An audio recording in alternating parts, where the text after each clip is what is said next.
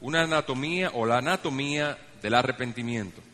Levítico capítulo 4 y 5. Vamos a leer desde el 1 para tener una idea del contexto. Dice así la escritura. Llamó Jehová a Moisés y habló con él desde el tabernáculo de reunión, diciendo, Habla a los hijos de Israel y diles, cuando alguno de entre vosotros ofrece, ofrece ofrenda a Jehová de ganado vacuno u ovejuno, haréis vuestra ofrenda. Si su ofrenda fuere holocausto vacuno, macho sin defecto lo ofrecerá. De su voluntad lo ofrecerá a la puerta del tabernáculo de reunión delante de Jehová. Y pondrá su mano sobre la cabeza del holocausto y será aceptado para expiación suya. Entonces degollará el becerro en la presencia de Jehová y los sacerdotes, hijos de Aarón, ofrecerán la sangre y la rociarán alrededor sobre el altar, el cual está a la puerta del tabernáculo de reunión. Todo hombre tiene por naturaleza un instinto religioso. Eso se ha dicho muchas veces desde este púlpito. ¿Y qué es un instinto religioso? Bueno, es una inclinación natural a buscar algo, un ser superior a él mismo. Él tiene una inclinación natural a adorar algo. Y vemos en la historia, si vemos en la historia de la civilización antigua y aún en la civilización moderna, en los lugares donde aún hay indígenas y, poblaciones que no donde no ha llegado mucho el modernismo, nosotros vemos los rastros de dioses, rastros de deidades en esos lugares. ¿Y de dónde sacaron esas civilizaciones, esa, esa adoración? ¿Quién les dijo que debían hacerlo? Es un instinto que tiene el hombre de adorar. Es un instinto religioso. Y este instinto religioso está de tal manera inscrito en el corazón y la naturaleza del hombre que lo dirige a honrar a Dios de una manera o de otra. Lo dirige a honrar y a hacer honor a su Hacedor y a rendirle tributo como su Señor. Así que la religión revelada de Dios asume que hay una religión natural en el hombre. Dios revela la religión natural. Hay una revelación natural y una revelación especial. La revelación natural es cuando el hombre adora a Dios adora la creación, adora a un ser que no sabe quién es por las manifestaciones portentosas que hay en la creación. Pero Dios no ha dejado al hombre en esa oscuridad, sino que ha dado una revelación especial de su mente y su voluntad. Se ha revelado a sí mismo en la palabra de Dios y plenamente en Jesucristo, cuando se manifestó en la manifestación de los tiempos. Así que la revelación, eh, la revelación especial o la religión revelada por Dios asume una religión natural, ya que la caída del hombre en pecado ha dirigido a glorificar a Dios por los sacrificios, lo cual es un reconocimiento implícito de que nosotros debemos, tenemos que honrar a alguien, tenemos que honrar a un hacedor. Y ese instinto nos lleva a reconocer que debemos, necesitamos hacerlo. Y muchas de las ocasiones vemos en los rastros de las civilizaciones antiguas que había sacrificios. Y esos sacrificios nos indican que el hombre tiene una profunda necesidad de mostrar sacrificio, de hacer penitencia. Él debe, él tiene deuda y él tiene una, una profunda inclinación a pagar, aunque no puede ni sabe cómo hacerlo. Así que los sacrificios y esa inclinación natural del hombre a adorar, a la religión natural en él, es una manifestación real de que el hombre debe, de que él le debe todo a su hacedor y que por el pecado todo lo perdió. En más detalles, ¿a qué usted se refiere? O que una conciencia culpable o despertada a la realidad de su pecado y a su culpa y a su necesidad es empujada a venir a Dios con sacrificios buscando pagarle. Dice el libro de Miqueas, ¿con qué pagaré a Dios? Pagaré yo con diez mil arroyos de sangre. Pagaré yo, con toneles de aceite. Haré yo miles de sacrificios de ovejas, de cabras, de becerros por el pecado mío. o simplemente daré el fruto de mi vientre por la iniquidad que hay en mí. Y Dios le responde, no, no hombre, nada de eso es necesario, solamente hacer justicia y amar misericordia. Así que cuando el hombre es despertado a la profunda necesidad que tiene y a una conciencia culpable de que él debe a Dios, entonces él quiere pagar. Él no sabe cómo, pero él sabe que tiene que hacer un sacrificio, porque está inscrito en él lo que dice Hebreos 9:22, sin derramamiento de sangre no hay remisión de pecado. Él no sabe muchas veces, no está claro en muchas ocasiones qué es lo que está sucediendo en él y qué lo empuja a hacer esto, pero él necesita hacerlo para estar en paz con su conciencia. Entonces es claro que en nuestro texto se da por sentado de que Dios ha de recibir adoración. En el versículo 1, versículo 2 dice, habla a los hijos de Israel y diles, cuando alguno de entre vosotros ofrezca ofrenda Así que se da por sentado en nuestro texto que el pueblo habría de traer adoración y sacrificios a Dios.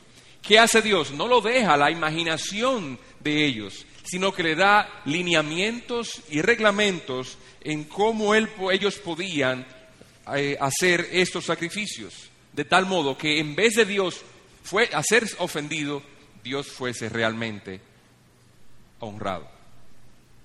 Así que Dios en su misericordia, o una de las misericordias de Dios, es que no ha dejado al hombre en la oscuridad, de pensar y de hacer sacrificios a la imaginación de su mente, sino que ha dirigido al hombre a lo que a Dios le agrada, a lo que él desea.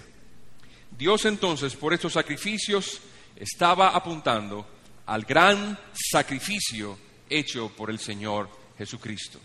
Entonces, si nosotros pudiéramos ponerle un nombre a los sacrificios que estamos viendo o que menciona nuestro texto, que en el libro de Levíticos todo se trata de los sacrificios y las leyes ceremoniales, podemos decir entonces que es un arrepentimiento ceremonial. Es un arrepentimiento ordenado por Dios a través de una ceremonia con el fin de mostrar arrepentimiento por el pecado, porque para eso eran los sacrificios, para mostrar arrepentimiento. Pero en realidad, ¿debemos nosotros ofrecer sacrificios de esta naturaleza hoy en día? Quizá ustedes están esperando entonces, si leemos ese texto, que en un momento dado se va a abrir la plataforma y va a subir un, becerro amarrado, y entonces yo voy a sacar un cuchillo de aquí abajo, y entonces voy a tomar el, becerro y lo voy a degollar, degollar delante de todos ustedes para sacrificio a Dios. Y quizá usted me pregunte, entonces, ¿por qué no hacemos eso? Porque eso es lo que dice el texto. Oh, porque el sacrificio del arrepentimiento ceremonial, Dios no tenía la intención de que se perdurase para siempre.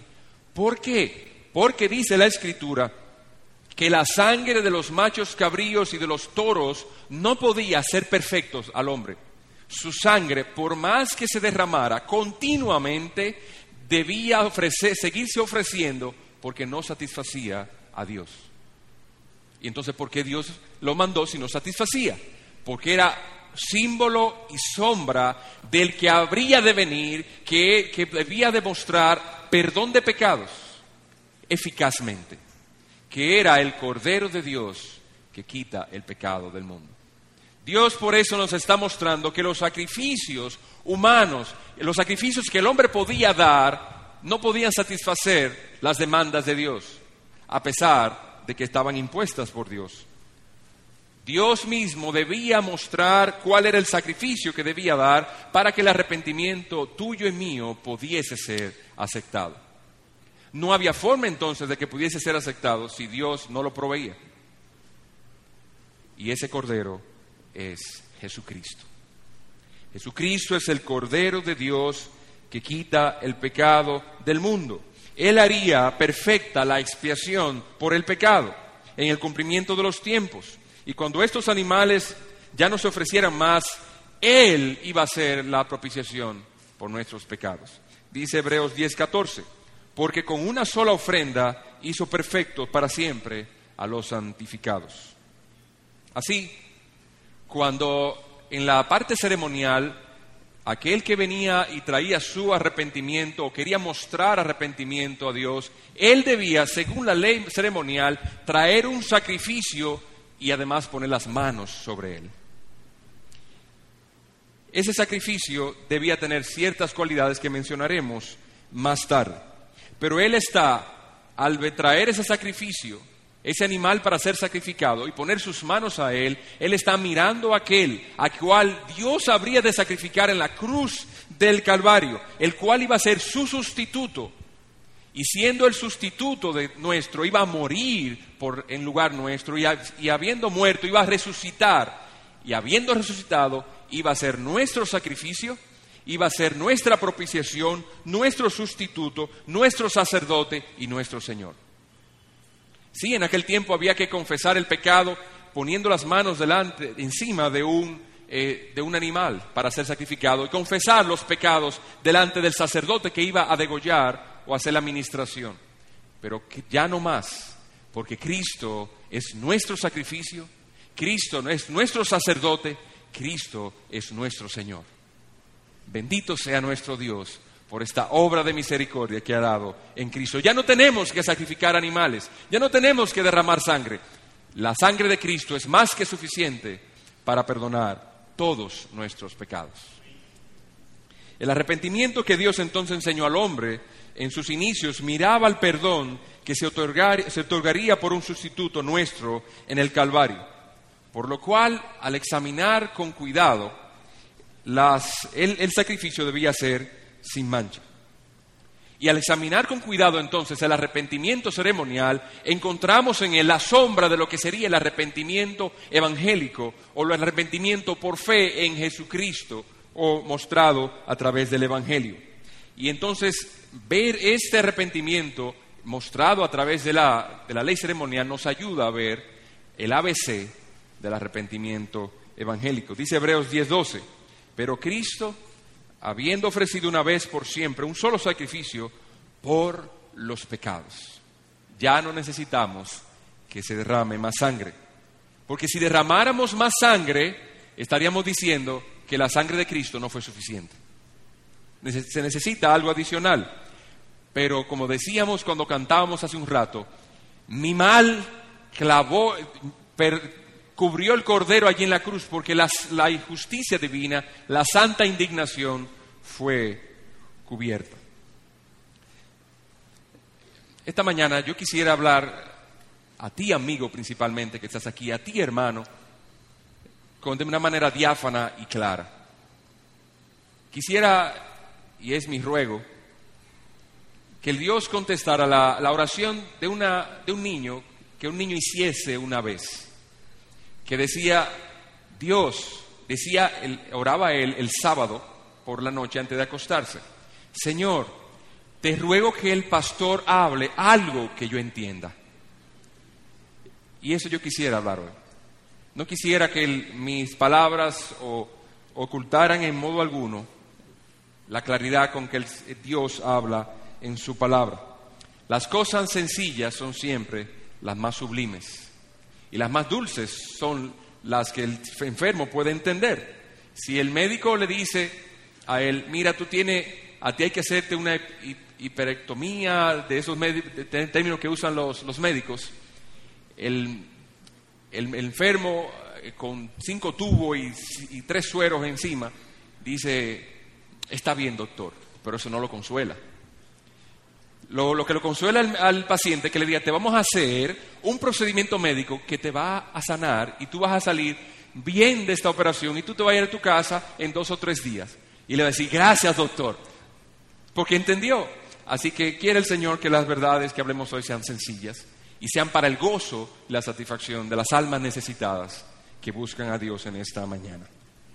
Así que quisiera hablar con claridad meridiana. ¿Y por qué hay que hablar con claridad meridiana? Porque hay cosas que si se hacen bien y otras que si no se entienden y no se hacen, no hay problema. Hay cosas que si usted toma una decisión de cocinar hoy eh, habichuelas y mañana toma la decisión de cocinar, o toma la decisión hoy también de cocinar guandules, comen guandules o comen habichuelas, no tiene mucha relevancia.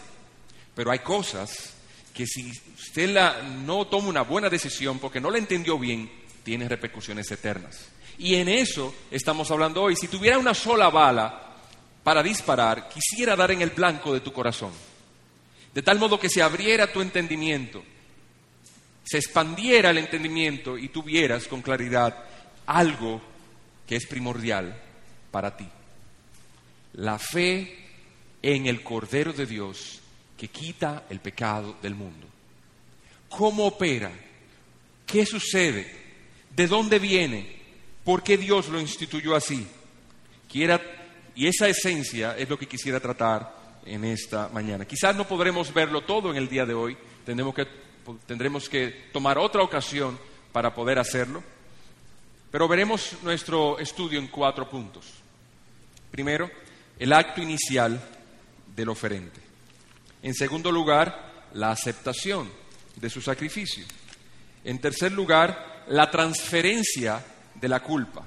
Y en cuarto lugar, la, identificación entre el sacrificio y el oferente. O el que sacrifica y el sacrificado. Veamos entonces el acto inicial del oferente. Si me acompañan por favor a Levíticos capítulo 1. Dice versículo 4. Y pondrá su mano sobre la cabeza del holocausto y será aceptado para expiación suya.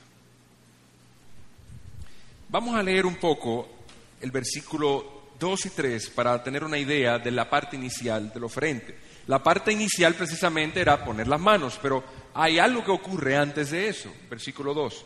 Habla a los hijos de Israel y diles, cuando alguno de entre vosotros ofrece ofrenda a Jehová, de ganado vacuno o ovejuno haréis vuestra ofrenda. Lo primero que vemos aquí es que antes del que el, oferente o la persona que trae la ofrenda trae precisamente una ofrenda. ¿Qué característica tiene esa ofrenda? Vamos a ver el versículo 2. Dice, de ganado vacuno u ovejuno haréis vuestra ofrenda. Y en otro lugar añade otras cualidades. A lo largo del libro de Levítico dice debe ser sin mancha, debe ser sin defecto. Así que la ofrenda que se traía a Dios no debía ser una ofrenda cualquiera. No debía ser una ofrenda de algo que se le ocurrió al oferente traer ese día. Debía tener ciertas características. El verdadero acto de sacrificio comenzaba en la casa del oferente. ¿Cómo? Trayendo una ofrenda conforme a lo que Dios había venido, había, había dicho. Dice uno de un, de un ganado vacuno u ovejuno. No podía traer un cerdo. Él no podía traer un caballo, no podía traer un asno, debía traer lo que Dios le había dicho. Y además, siendo un ganado, vacuno o ovejuno, debía traer esa ofrenda sin defecto y sin mancha. Así que a lo largo, cuando una persona iba a traer una ofrenda, debía haber una preparación previa. Entonces el arrepentimiento necesitamos que nuestro corazón esté envuelto en lo que hemos de ofrecer. La ofrenda debía ser sin mancha, debía ser sin defecto no podía ser magullada por algún animal, no podía tener defecto, no podía tener ninguna falta, no podía estar enfermo, no podía ser algo que nosotros, bueno, esa que está ahí, dale esa a la, ofrenda porque esa ya se va a morir pronto. No podía ser de ese tipo, debía ser una ofrenda perfecta. Tenía que ser de cierta edad, debía ser de un año de edad y tenía que ser sin defecto. Entonces la ofrenda, nosotros vemos que la persona que la iba a traer debía pasarse un tiempo examinando con cuidado la ofrenda que debía ser traído al altar. Posiblemente esa ofrenda debía ser criada para eso. Porque usted no podía, porque usted no podía eh, comenzar al último día a decir, mira, aquella parece buena, eh, tráeme esa. Y cuando la examinaba no era, tenía un problema. Las cosas para Dios no, eran, no son así deben ser apropiadamente elegidas.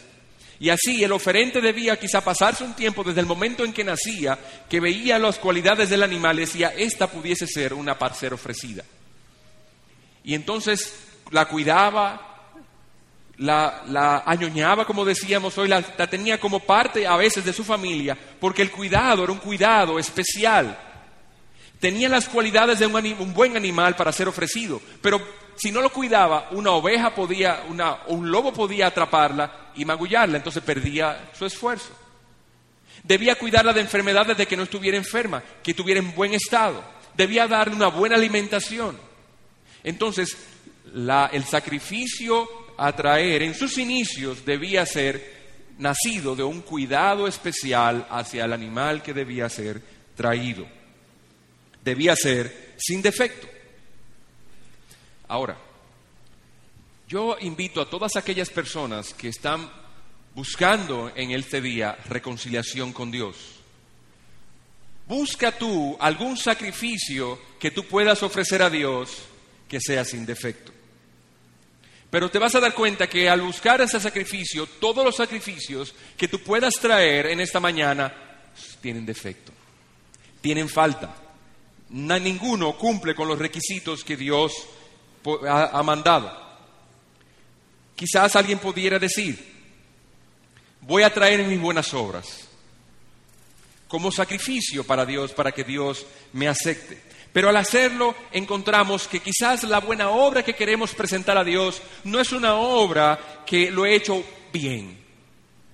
Quizás al hacer la buena obra a la persona que le hice, lo ofendí, lo maltraté, lo humillé y no lo hice bien. Quizás al hacer la buena obra, mi corazón estuvo envuelto en buscar gloria en eso. No estuvo bien mi corazón, ni no, no tenía entonces una buena motivación al traer mi sacrificio de buenas obras a Dios. Entonces no puede ser aceptado. No puedes traer ese sacrificio a Dios, Dios no lo va a aceptar. Pero quizás tú dices, ok, yo voy a traer entonces mis penitencias. Voy a maltratar mi cuerpo, lo voy a, poner en situación difícil y voy a hacer esa penitencia para el Señor. Y yo te voy a preguntar, ¿acaso cuando tú hiciste el sacrificio a Dios no te distrajiste? ¿Acaso haciendo tus penitencias no te vinieron malos pensamientos a la mente? ¿Acaso al traer tus penitencias a Dios, Dios la va a aceptar porque fueron perfectas? ¿Puedes tú decir que fueron perfectas? ¿Que tu motivación era correcta? ¿Que tenías un buen pensamiento en el momento y que no tuviste malos pensamientos hacia nadie en ese momento? No, no puedo decirle. Entonces, si, tiene alguna mancha, tampoco puedes traerlo a Dios. No puede ser aceptado. Entonces, y te lo aseguro, si quisieras traer cualquier otro sacrificio a Dios para ser aceptado por Él en expiación por tus pecados, vas a encontrar que tiene defecto, tiene fallas, tiene faltas. En cualquier sacrificio que lo haremos será así. Porque además de eso, y a pesar que tú puedas decirme, sí, yo hice todo con buen corazón, lo preparé bien, lo hice, hice buenas obras adecuadamente, además mis penitencias creo que la hice bien, hay un problema mayor que todos esos, y es este. Dios no te ha mandado ningún sacrificio de ese tipo para presentarlo ante, ante Él. Él no ha dicho, tráeme sacrificios de buenas obras. Él no ha dicho, tráeme tus penitencias. Él ha dicho, preséntame al Señor Jesucristo. ¿Y cómo te me prueba eso? Vamos al libro de Gálatas, por favor. Dejamos marcada la Biblia y vamos al libro de Gálatas en el Nuevo Testamento. Gálatas capítulo 3. Espero que quede con claridad porque precisamente el, título es una anatomía. La idea de la anatomía es presentarlo lo, lo más claro posible en sus interioridades con todos los detalles y colores posibles. Gálatas capítulo 3. ¿Quieres tú hacer buenas obras, penitencias, lo que son obras de la ley? Mira lo que dice Dios, capítulo 3, versículo 10. Porque todos los que dependen de las obras de la ley están bien con Dios y Dios lo va a aceptar, traiga su sacrificio de buenas obras. No, no es eso lo que dice. Dice, porque todos los que dependen de las obras de la ley están bajo maldición. Tú quieres presentar buenas obras, penitencias, y fuera de todo aquello que buscándoles razones para verlos perfectas, para verlos adecuadas y presentarlas a Dios, Dios ha dicho de antemano que no quiere esos sacrificios. Porque si tú intentas ese camino, estás bajo maldición, estás metiéndote por un camino donde encuentras perdición. ¿Y por qué es así? Sigue diciendo el versículo. Pues, dando un argumento, escrito está maldito todo aquel que no permaneciere en todas las cosas escritas en el libro de la ley para hacerlas. ¿Qué está diciendo ahí? Bueno, la razón de la maldición. La maldición es para todos aquellos que no permanecen en todas las cosas escritas en el libro de la ley para hacerlas. ¿Qué significa eso? Bueno, que tú tienes que hacer los diez mandamientos del 1 al 10, todos Además de eso, cada uno de ellos tiene que sacar 100 en cada uno. Tiene que sacar 100 en amar a Dios sobre todas las cosas, tiene que amar 100, sacar 100 en no idolatrar, sacar 100 en amar a tu padre y a tu madre, eh, que es el primer mandamiento con promesa, debes sacar 100 en no codiciar, debes sacar 100 en no robar. Y además de eso, además de que cumpla del 1 al 10 perfectamente todos los mandamientos, debe ser, no ahora de 11 y 40 a 11 y 45, debe ser cada segundo y cada instante de tu vida. Te pregunto, ¿tú puedes hacerlo? ¿Tú has cumplido los mandamientos siempre? ¿Todos? ¿Perfectamente? Inténtalo de en adelante, vamos a tomar. Te voy a tomar un cronómetro. A ver cuántos segundos tú puedes durar sin pecar. Si es así entonces, y tú quieres traer tus buenas obras a Dios, dice, eres maldito. Te estás poniendo, exponiendo bajo el juicio y maldición de Dios, aún peor del que ya tienes por ser pecador.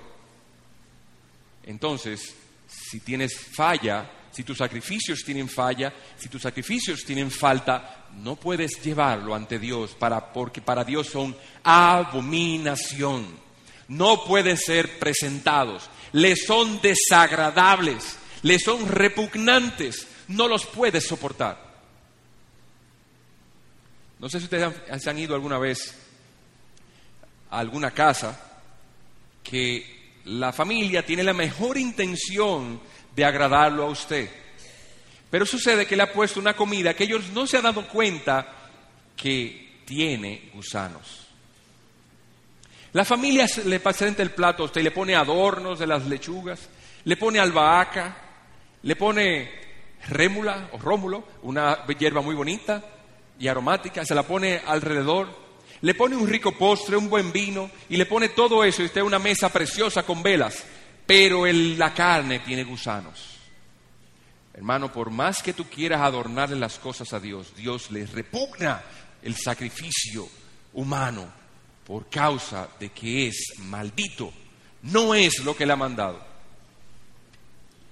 Pero en lo relativo al Cordero de Dios, que quita el pecado del mundo, no van a encontrar ningún defecto. Y si es así, entonces ¿por qué tú no lo aceptas? Cristo puedes examinarlo con cuidado. Miren su vida, miren su muerte. Dice la Escritura que no se encontró engaño ni maldad en su boca. Ni en su vida, en su muerte no podrás encontrar queja alguna. Dice que como oveja que camina al, al degolladero, así caminó él. No abrió su boca, ni se quejó. Y sus enemigos también lo examinaron.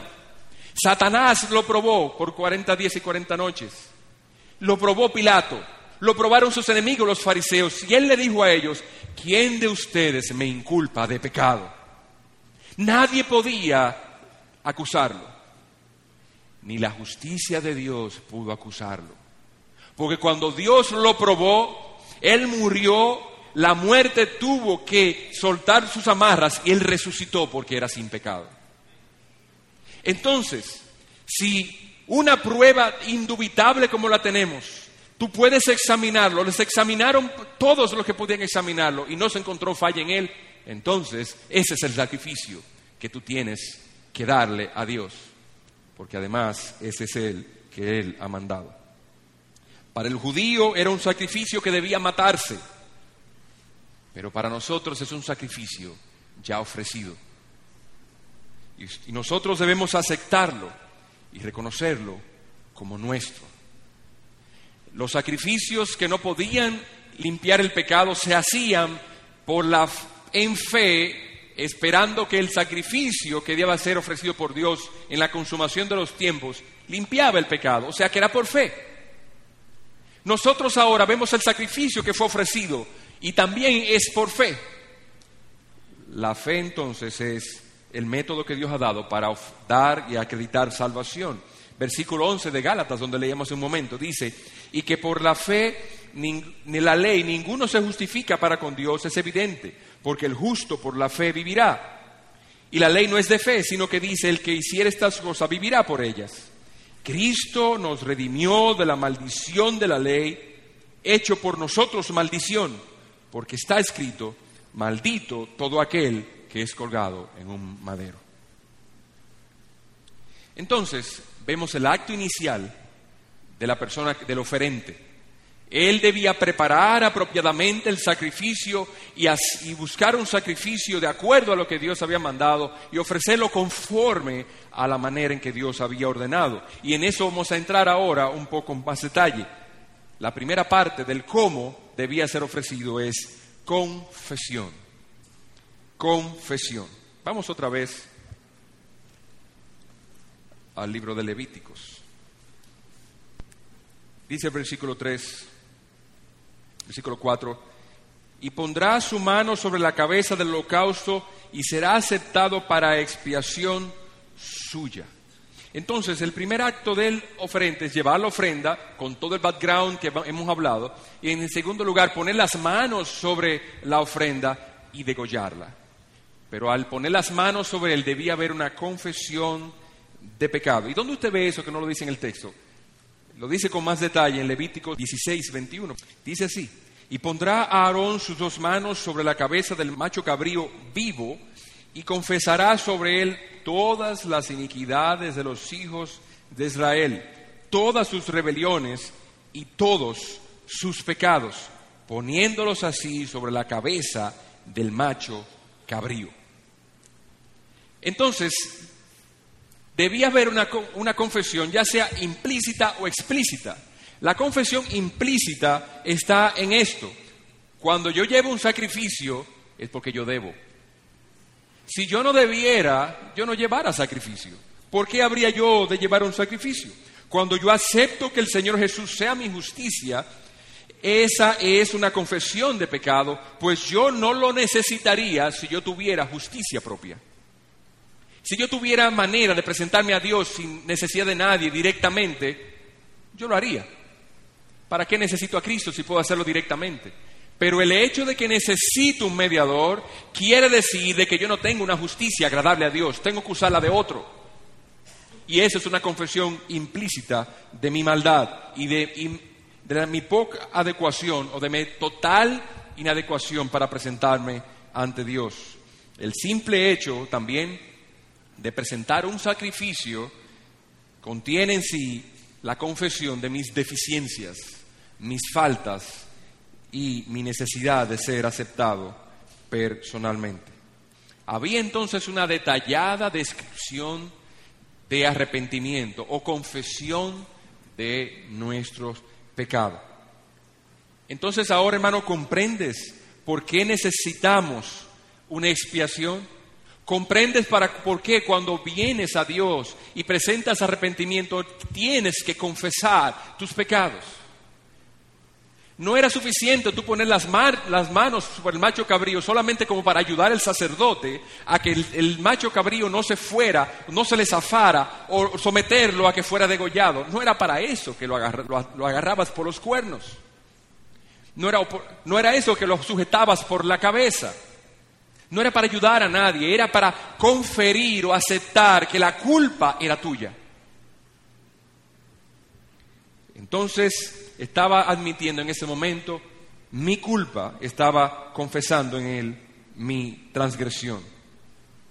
¿Comprenden entonces por qué necesitan que haya una expiación para acercarnos a Dios? Al poner las manos sobre Jesús, necesitamos confesar nuestros pecados. Necesitas confesar los pecados acercarse a, a Jesús. Y le voy a dar un argumento adicional. El ser humano es muy dado a, a justificarse a sí mismo.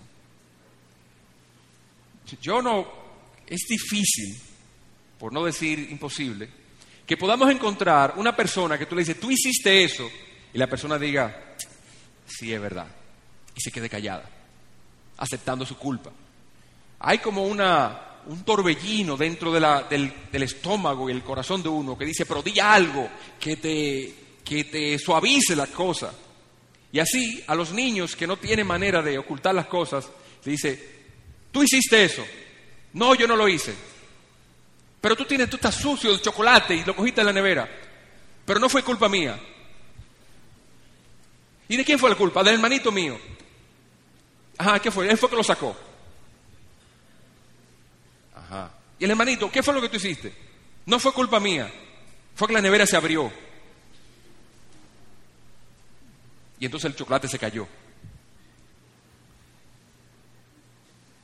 Hermanos, es difícil que una persona usted pueda decirle, tú hiciste esto, y no le diga, la mujer que me diste, que fue esto, fue lo otro, y atenuantes y justificaciones. Es difícil, pero cuando vamos delante de Dios en arrepentimiento, nosotros no vamos a decirle al Señor por qué nosotros pecamos. Nosotros vamos a decirle al Señor nuestro pecado. Porque el Señor no quiere entender qué fue lo que pasó con el pecado. El Señor lo que quiere es perdonarnos. Y para perdonarnos debemos confesar el pecado. El pecado debe ser confesado antes de ser perdonado. Si de acuerdo a nuestros propios conceptos no somos pecadores, entonces el Señor no proporcionará ningún Salvador. ¿O acaso ustedes piensan que debería darse medicina a un enfermo? Mira, yo quiero que tú te tomes, ese antibiótico por si acaso el mes que viene te enfermas. El médico no te va a decir, no, tú estás haciendo algo muy malo. La medicina es para los enfermos. Entonces, precisamente la salvación es para los pecadores. La salvación es conferida y es dada porque somos pecadores. ¿Por qué dar medicina a un enfermo? ¿Por qué dar perdón a una persona que no es pecador? Hay misericordia para el más negro de los pecadores, aunque esté en la puerta del infierno, pero no hay misericordia para aquel que no tiene pecado, según él. Dios perdona al pecador. Aquel que no tiene ninguna necesidad de expiación no tendrá perdón. Déjame darte un argumento adicional. Tú sabías que cuando tú le dices a Dios que tú no, no, eres- no has hecho nada malo para arrepentirte, que tú eres una persona buena, respetable en la sociedad, antes digno de elogio, tú le estás diciendo, a- a- tú estás ridiculizando a Dios. ¿Y cómo así? Sí, porque Dios ha dicho, todo aquel que quiera ser salvo cree en Jesucristo. Y todo aquel que quiera usar las obras de la ley para salvación está bajo maldición. Entonces tú quieres usar las obras de la salvación, las obras de la ley. Y le estás diciendo a Dios, Señor, pero ¿cómo es posible que tú no hayas tenido la suficiente inteligencia para que se te ocurriera que yo podía ser salvo de otra manera, sin matar a tu Hijo Jesucristo? Había otra manera para yo poder tener salvación, que no eras trayendo una expiación delante de ti. Había otros métodos, Señor. Y entonces estamos ridiculizando al Señor. ¿Te das tú cuenta de la, de la abominación que estás haciendo y de la tremenda dificultad en la cual te estás metiendo? Le estás diciendo a tu creador, si tú piensas que en ti hay perfección, imagínate quién fue que te hizo, el creador, le estás diciendo, te faltó inteligencia. Yo puedo ser perfecto sin Jesucristo. No, hermano. Si tú dices que no hay pecado, Las piedras de la calle van a levantarse a gritar en contra tuya. ¿Tú sabes por qué? Porque ya han escuchado tus conversaciones.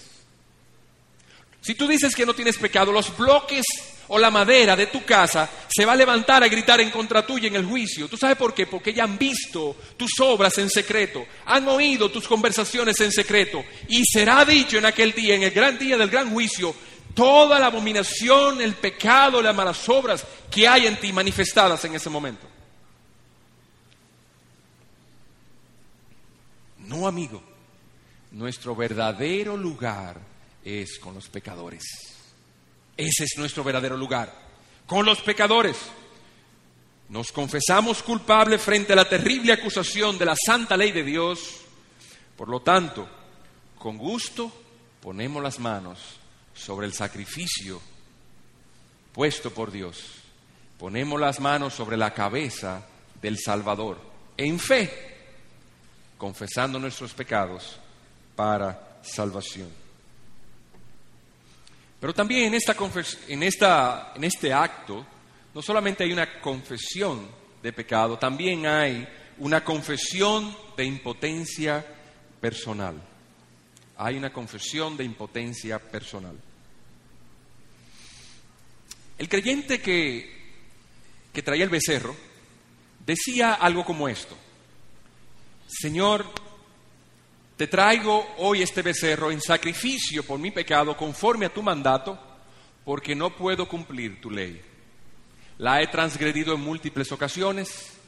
No es posible ni está en mi naturaleza poder cumplir mi ley, tu ley.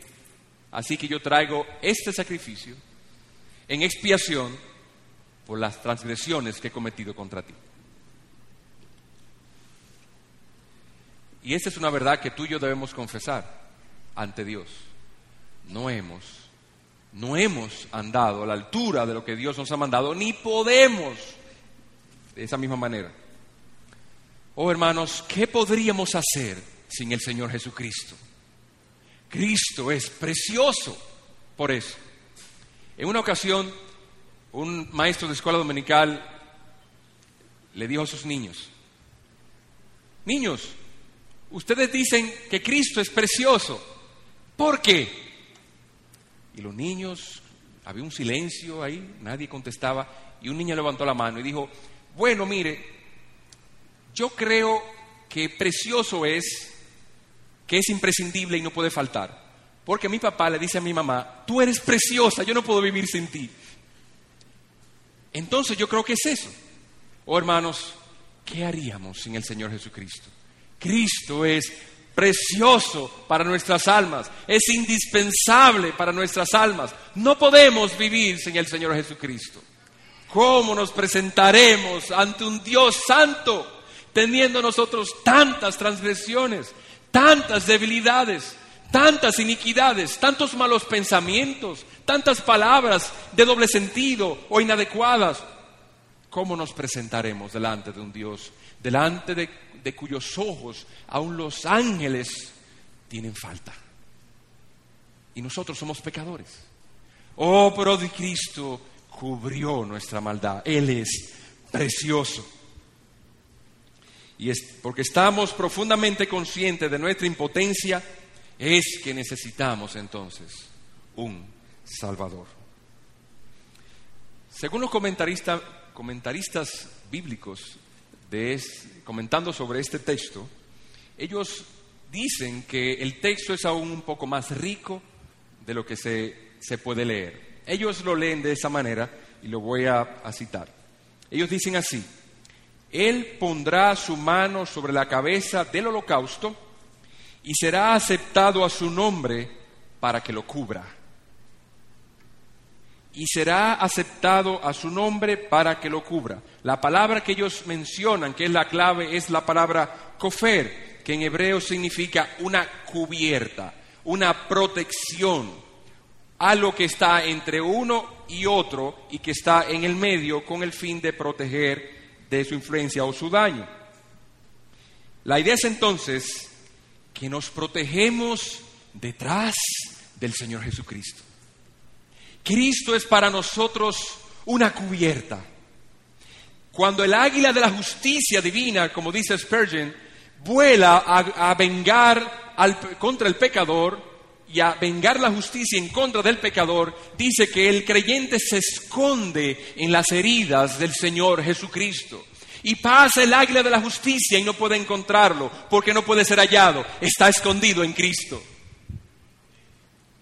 Esa es la similitud también de la Pascua en, Egipto, cuando los, Israel celebró la Pascua. Dice, el ángel de Dios pasó por delante de las casas y, delante de, y donde en toda casa en la cual había la señal de la cruz, de la señal de la sangre derramada del holocausto, mandado por Dios esa noche, el ángel de Dios no tocaba aquella casa, pero donde quiera que no había esa sangre, recibía el daño, el prejuicio de que iba a morir el primogénito de esa familia. Y así, Cristo es nuestra cubierta, nuestra protección. Cristo es quien nos oculta de los ojos de Dios, del fuego de la justicia. Y en Él Dios nos ve con misericordia. Si Dios nos ve a nosotros como nosotros somos, nos ve sin agrado, porque estamos llenos de defectos, llenos de debilidades, somos monstruosos a su vista a causa de las transgresiones que tenemos. Dios nos creó perfectos y nosotros buscamos muchas rebeliones, nos apartamos de Él. Y hoy en día nosotros estamos todos los días no buscando a Dios, buscando nuestro propio interés. Y aún cuando lo buscamos a Él estamos llenos de defectos. Dios, no podemos estar delante de Dios, sino que Cristo nos cubre con su sangre, cuando nosotros ponemos las manos sobre el Salvador por, la fe, recibimos entonces la influencia del perdón de Dios en por la sangre preciosa del Señor Jesucristo. Hay una expiación que cubre la santa indignación y es su sangre. El Señor entonces es nuestro escudo, el Señor es nuestra fortaleza, el Señor es nuestro escondite. Él es quien nos oculta de la justicia. Él nos oculta inclusive del ojo que todo lo ve. Dios, su ojo es el ojo que todo lo ve. Pero Él no puede ver el pecador cuando está escondido en Cristo. No lo ve como pecador, lo ve como su hijo, porque Cristo lo cubre con su sangre. Oh, qué bendición es esta, queridos amigos, cuando nuestro sentido de insuficiencia, indignación e impotencia propia de nuestra naturaleza es tan grande, pero nosotros al acercarnos a Dios tenemos un Salvador que nos cubre, nos protege y nos inserta en sus heridas, de tal modo que somos aceptos ante Dios. Por último, veamos que esta confesión no solamente una confesión de pecado, una confesión de nuestra impotencia, también es una confesión adicional de merecido castigo. Cuando un hombre traía el sacrificio de expiación, él lo paraba allí. Imagínense entonces, traslademos, trasladémonos en ese momento al lugar y el momento y veamos al hombre trayendo su sacrificio, un sacrificio que él había preparado por un, por un año, lo había visto nacer, lo había cuidado, lo había protegido, quizá los niños le habían tomado cariño y estaba allí. Y ese era el sacrificio que él iba a ofrecer. Ponía las manos sobre su cabeza, la cabeza de la, de la ofrenda, y el sacerdote le pasaba el cuchillo por la garganta. Y el animal comenzaba a contusionar, caía al suelo sangrando, agonizando, herido, mugiendo o gimiendo. Y él veía al animal en tierra, su sangre saliendo a borbotones de su garganta. Ese animal que quizás tenía cierto cariño para con él. Y ese animal tenía que morir, no por lo que él había hecho, tenía que morir por lo que el dueño había hecho. Qué triste es cuánto daño ha traído el mundo, al mundo el pecado. Es una confesión de merecido castigo. El, oferente confesaba que él merecía estar en el lugar de ese animal, retorciéndose en el suelo. Él confesaba ante, ante todos que él era el que debía estar ahí, no el animal. Pero también confesaba y daba gloria al Señor, porque no era él que, tenía que había que morir en ese momento, tenía un sustituto.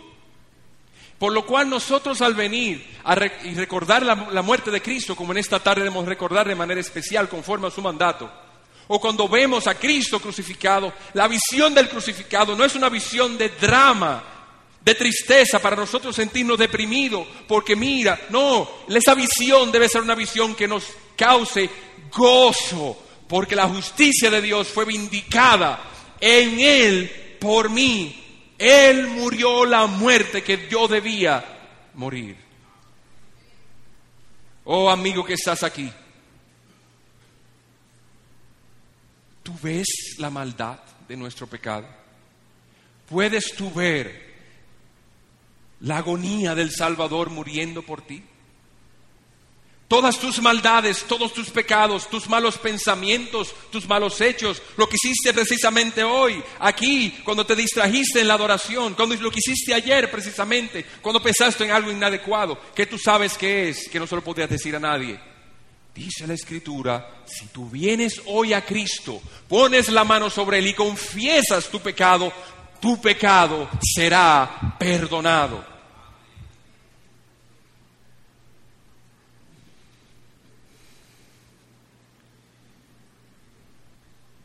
Dice la Escritura, el castigo de nuestra paz fue sobre él.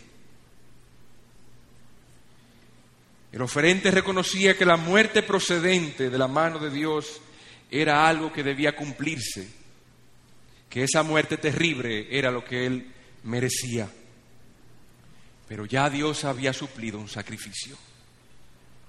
No era necesario que él muriera. Si tú puedes confesar así tu pecado y ofrecer tu cuello a que sea cortado, ya uno lo hizo por ti. No tienes que hacerlo. El culpable eres tú, pero otro tomó tu culpa y él murió en tu lugar. ¿Tú quieres arrepentirte hoy?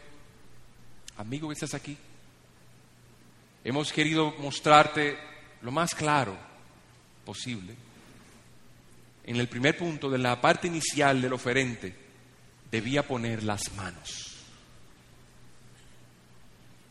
Era una confesión de que ese, ese animal que iba a morir no era por otro que moría, porque había mucha gente allí en la misma tarea. Él iba a morir por mí. Todo el mundo iba a ver que tú pecaste. Sí. Amigo que estás aquí,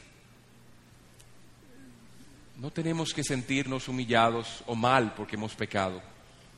Todos nosotros somos pecadores. Todos nosotros merecemos la ira de Dios en el infierno. Ninguno de los que estamos aquí, ni en la planta baja, ni en la planta alta, ni abajo, ni en la radio, ni el que escucha, ni el que predica, tiene nada que ofrecer a Dios fuera de Jesucristo.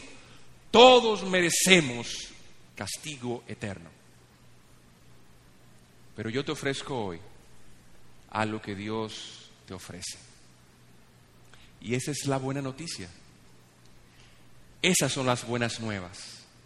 Que si confiesas hoy tu pecado delante de Dios, poniendo tus manos sobre el sacrificado, sobre el crucificado en la cruz, por fe, Dios te va a perdonar.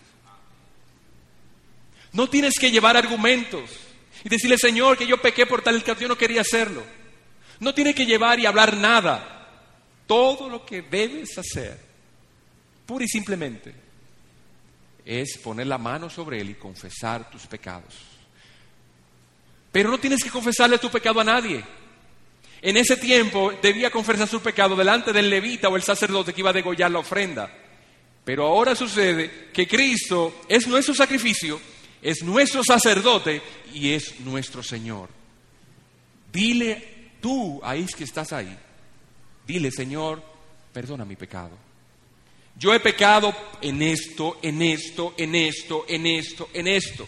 Yo he transgredido tu ley, yo he sido débil, yo he maltratado, yo he hecho esto, esto y esto. Confiesa tu pecado, confiesa tu impotencia de poder venir a Dios y lograr justicia por ti mismo. Confiesa que tú mereces estar en el lugar del que estaba siendo crucificado y murió. Confiesa y Dios te perdonará. Hermano, he aquí una gloriosa verdad. Porque el sacrificio que fue hecho fue hecho una vez y para siempre. Ya no tiene que ser hecha de nuevo. Es cierto, pecamos desde la última vez que venimos a la Santa Cena, pero he aquí, Cristo es nuestro sacrificio por siempre. En Él está nuestro depósito, en Él está nuestro escondite. La justicia divina hoy, cuando te confiese, vendrá a buscarte, pero no te encontrará. Satanás vendrá a acusarte, pero no te hallará, porque estás escondida en las heridas de Cristo. Que Dios pues bendiga su palabra y conceda quietud, tranquilidad de conciencia cuando te diga tus pecados te son perdonados. Dios te bendiga.